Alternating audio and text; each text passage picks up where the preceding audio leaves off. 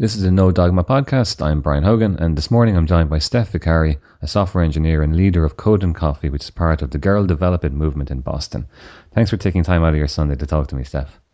Thank you for having me. Can you tell me a little bit about your background, if you don't mind, first, Steph?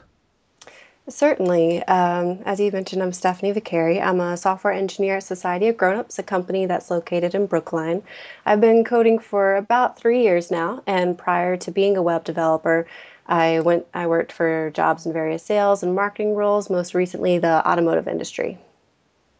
Society of Grownups, uh, briefly, it's something. It, it's for teaching adults about things they should already know. Is that kind of the idea?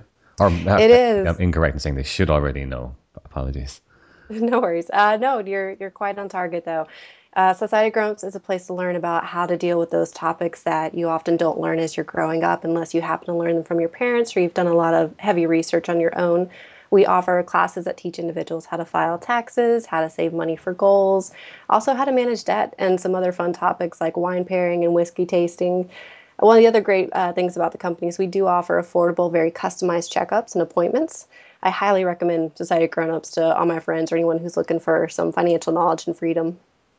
But then on the side, uh, from the from the regular work role, you're also a member of the Girl Develop It movement or group. How would you say it?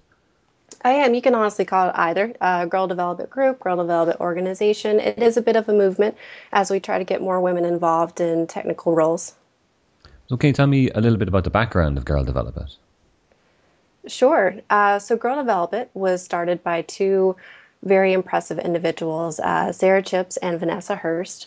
Uh, they created Girl Develop It in June 2010. They started out in New York City. It's a nonprofit organization, and they started it with the initiative to ensure that women of all ages, races, education levels, income, and upbringing had access to opportunities to build confidence in their skill set to develop web and mobile applications.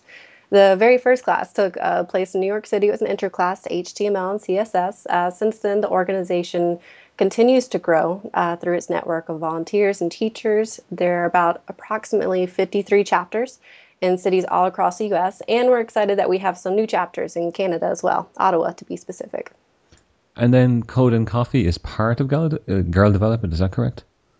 It is. Code and Coffee is one of the less formal sessions that we offer since we offer classes that people register for. But those classes fill up very quickly, and we only take about 20 people to a class to ensure that we have a great balance between students and TAs. Uh, the Code and Coffees are a great community event where people can show up, and it's a great opportunity to work on a project, to uh, provide some mentorship to others, to also obtain mentorship from others that attend. And those events take place about once a month.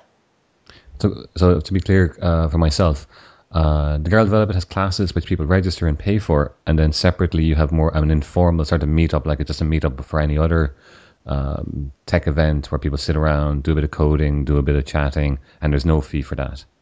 Exactly. Yeah, the Code and Coffees were kind of an idea how a lot of meetups have the hackathons that they offer, but hackathons can even be intimidating to someone who's extremely new to being a web developer.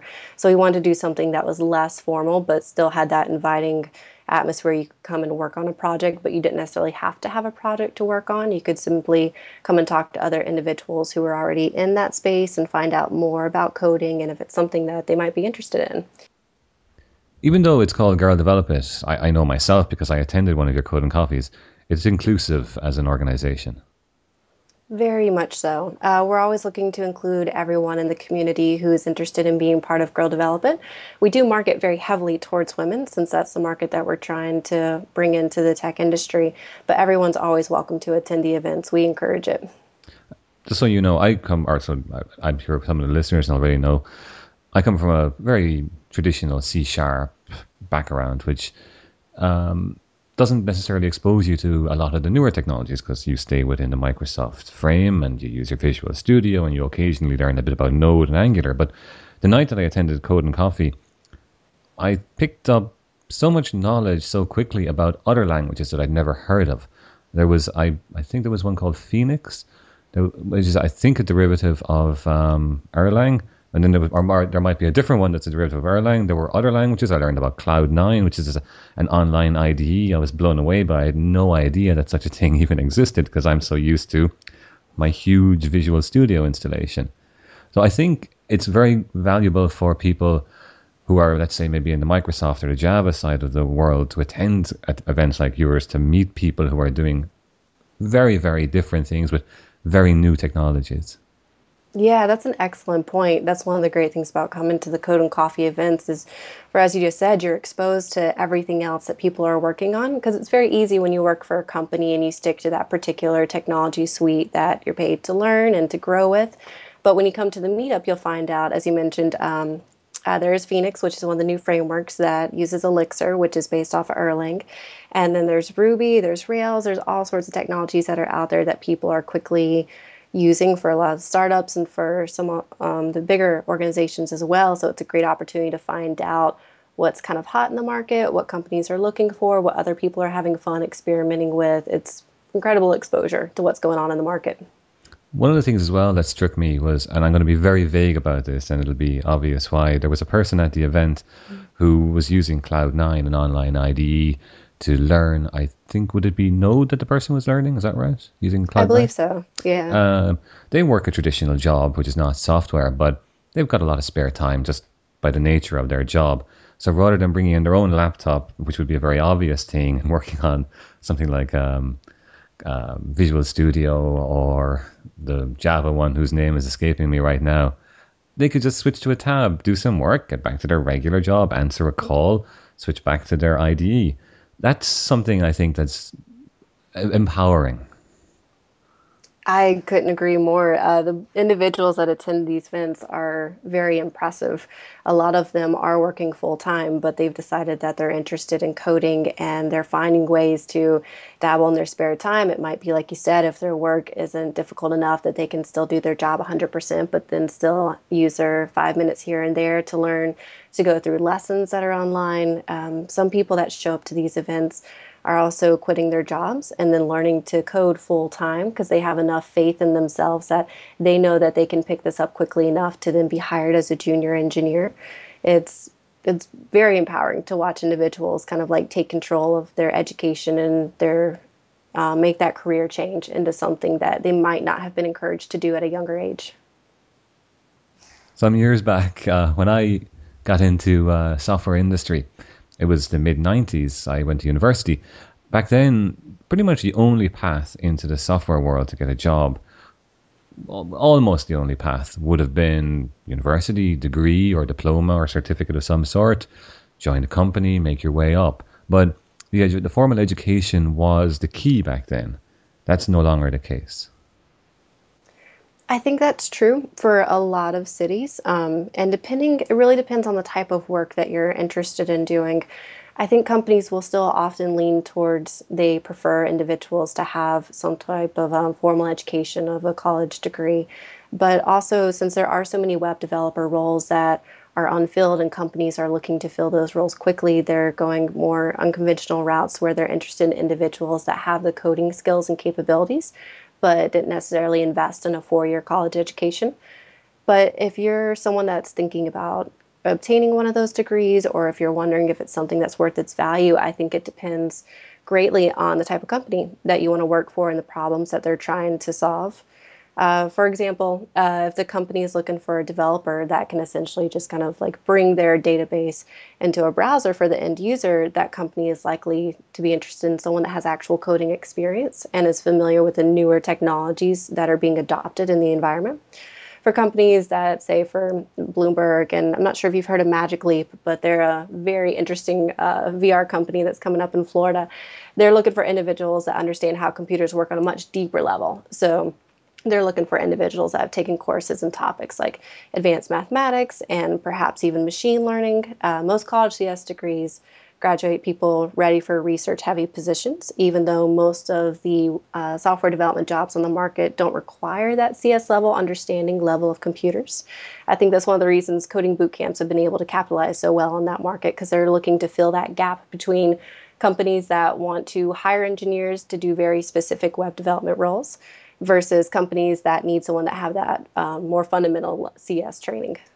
So, do you see Girl Develop It as primarily preparing people for web development roles as opposed to the? And I know there's it's there is a distinction with software engineering roles because mm-hmm. you know I've worked as a software engineer on embedded systems. That's not something I presume Girl Develop It would have a focus on because it's just not where the market would be for most people. True. Yeah, we're usually trying to offer classes that are very relevant to any type of uh, skill that someone might need right now in the job market. So that tends to be more heavily on HTML, CSS, JavaScript, um, some of the other languages like Java, Ruby. Uh, we'll probably look to expand into some of the newer like uh, languages like Elixir. Um, we also have some for like intro to iOS development. Uh, so those are very relevant skills to have right now, but we are always looking to expand that list because you never know what someone's looking to learn to support their existing career or the areas that they're getting into. Um, but yes, I, I would agree. It is far more specific to web development roles for, for right now. It also depends on the teachers that we have available to us. So most of the teachers that come and volunteer with Girl Develop It tend to be web developers themselves. So we just happen to have access to that type of talent more often than people who have uh, more formal like CS degrees or might do something that's a little bit more intense like uh, advanced algorithms and interesting topics like that. Because on the night that I attended your event, I found I could help no one because even though I've got, I don't know, 12, 13 years experience in Microsoft, no one was interested because no one was doing it. And great, I've got a degrees in telecommunications and um, I know a lot about visual, uh, sorry, about algorithms. Again, no one needed that.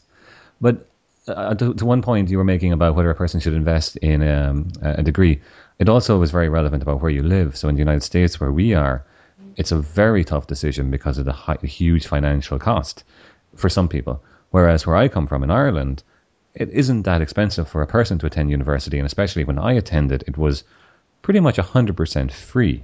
So I went through four years of a bachelor's degree and two and a half years of a master's degree with no debts, no costs, no anything of that nature. And the US, I think, is probably quite particular in that people can end up with 150,000 maybe let's say 50 to, to 150,000 wouldn't be a, an outrageous range for someone to end up with at the end of a four year degree. Right. Um, the cost of going to a uh, college education in the U.S. is drastic. Uh, it's a very um, it's a very important decision to make uh, for your finances and what's going to work best for you.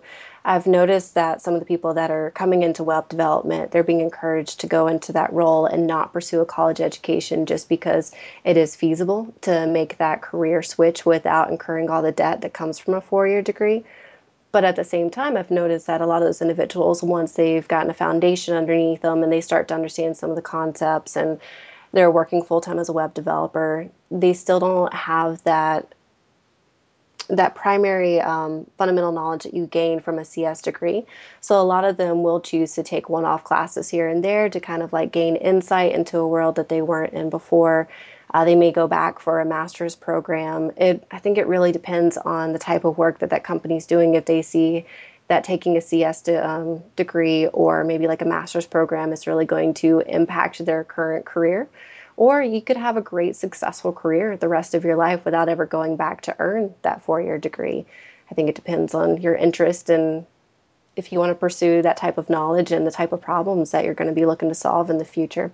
If I may, though, I'm going to back up for just a, a moment because you mentioned um, that when you were there at the Code and Coffee, you felt like you couldn't help anyone. But I do want to advocate and say that having people in that group with that uh, former knowledge of having, like you said, um, more information about Microsoft and exposure to some of the languages that, that people in that group hadn't had experience to, even if you're not helping them directly, having that conversation with you is incredibly helpful because it's always good to talk to people that have been in, in this industry far longer than a lot of the people that are coming like out of boot camps or learning on their own and they've only been exposed to a very very tiny part of this world of web development. So I, I would say that I appreciate your presence there, and I would encourage other people who have far more tenure in this world to, or far more tenure in uh, software development to come and participate in those events, even if they're not helping directly with like JavaScript questions or Elixir questions. No, that's true. That's a very fair point. There are certain things that obviously, you know, it goes back to the to the silly little statement. What's the difference between a very good engineer with one year's experience and a very good engineer with ten years experience? Well, mm-hmm. nine years of experience and you can't earn that without spending the nine years typically. Um, to, to, the point of boot camps, so is there? Do you have any concerns that people would start to view these boot camps, these classes, as replacements for degrees, or is that something that's not a big deal? I think that's a considerable uh, concern, and it's something that I've had a conversation about with uh, several individuals who have been interested in pursuing uh, going to a boot camp some of the boot camps and I'd say in about like the last year or two and actually came under some scrutiny because they were advertising that they could be a replacement for a CS degree or if you were to go through their 3 4 month program that you would graduate you'd be this top notch you know senior engineer and you'd be pulling down like a six figure salary and they were being rather presumptuous and I would say dishonest in some of their marketing because when you make that shift over to web development going through a boot camp you do have to be very honest with yourself and realize i am switching into a very new industry. I'm going to be a junior. I'm going to have to start over in my career and then you get to work your way up from there. Um, so i do caution people when they're looking at the boot camps to appreciate the education for what it is. It is very much a starting point. Now some people do go to college and earn a CS degree. And I've heard that they go to a boot camp afterwards to gain some of that immediate knowledge of knowing um, what frameworks are being used in the web development world. They also are given an experience that's very similar of what it will be like to working in a web development shop.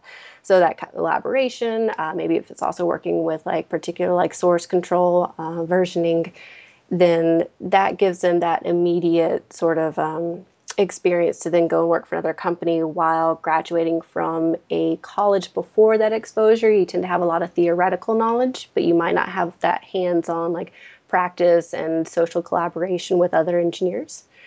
Um, I think it depends on the, the boot camp that you're looking at, but yes, I, I would caution that you research heavily and uh, understand that you're you're starting over in a new career. It's uh, one of the things as well. I was thinking is that it has become far easier to get into this industry. The barriers have been significantly reduced.